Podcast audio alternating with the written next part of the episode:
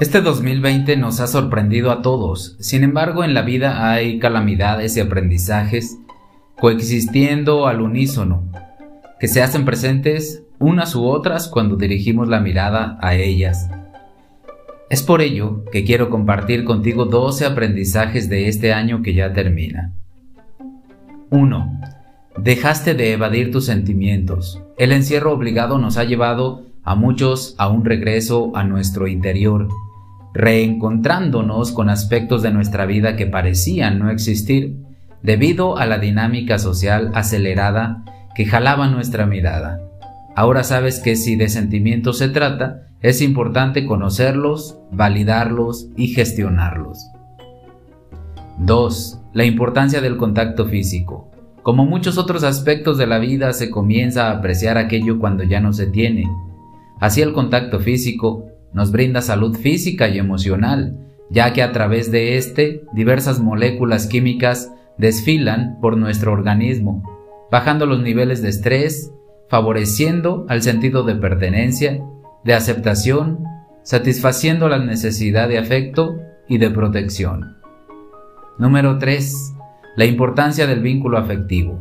Este se encuentra íntimamente asociado con el contacto físico, sin embargo no se reduce a él, pues compartir encuentros íntimos, coincidir con alguien en una conversación, reír, mirarse a los ojos, hacer cosas para el otro y con el otro, experimentar el sentimiento de cercanía, de la complicidad en cosas triviales o profundas y trascendentales, forman parte de nuestra necesidad del vínculo humano. Número 4. La importancia del sentido de protección.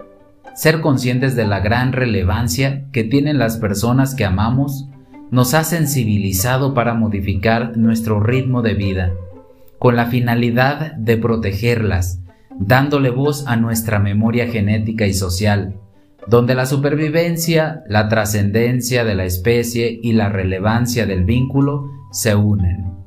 5. Conciencia de nuestro sentido de supervivencia. No todo es adaptativo de este sentido de supervivencia, pues seguro podrás identificar conductas de ataque, escape o parálisis en algunas de las experiencias de este año, que fueron generadoras de miedo ante la percepción inminente de amenaza, haciendo surgir conductas de marcada irritabilidad, agresión, evasión de sentimientos, responsabilidades o bien de parálisis en la actitud ante las exigencias de las circunstancias. 6. El impacto conductual que tiene el miedo. Asociado con lo anteriormente mencionado, el miedo es un detonante de material inconsciente e impulsivo que dentro de una dinámica social actual se puede presentar como marcadamente desadaptativo, pues, si no hay un equilibrio racional, la lucha, la huida y la parálisis se vuelven inminentes. 7.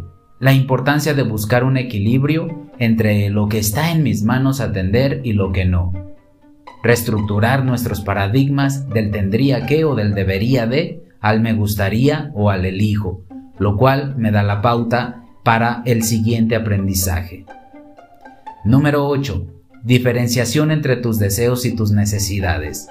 Ser consciente de lo que ofrece una sociedad consumista y lo que es necesario para vivir. 9. La pandemia representó un fenómeno que evidenció los conflictos personales, familiares, de pareja, financieros y de salud, así que si ya los tienes en la superficie, no dejes que se sumerjan sin antes atenderlos. 10. Te estás replanteando tus prioridades en la vida. 11. Las etapas de construcción de carácter te permiten desarrollar la convicción de que lo que aprendes hoy te acompañará mañana. 12. Aceptar una situación no significa elegirla, disfrutarla o estar de acuerdo con ella, sino que dejas de pelear con ella, pues las circunstancias tienen fecha de caducidad. Y como aprendizaje para el 2021, el número 13. La importancia de la ayuda psicológica de un profesional, pues seguro que hay cosas que se escapan de tu conciencia.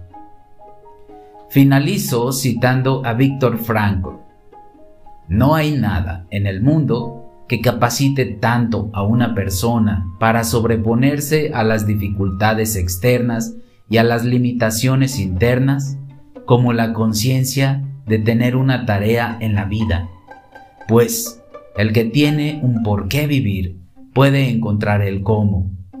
A un hombre le pueden robar todo, menos una cosa, la última de las libertades del ser humano, la elección de su propia actitud ante cualquier tipo de circunstancias.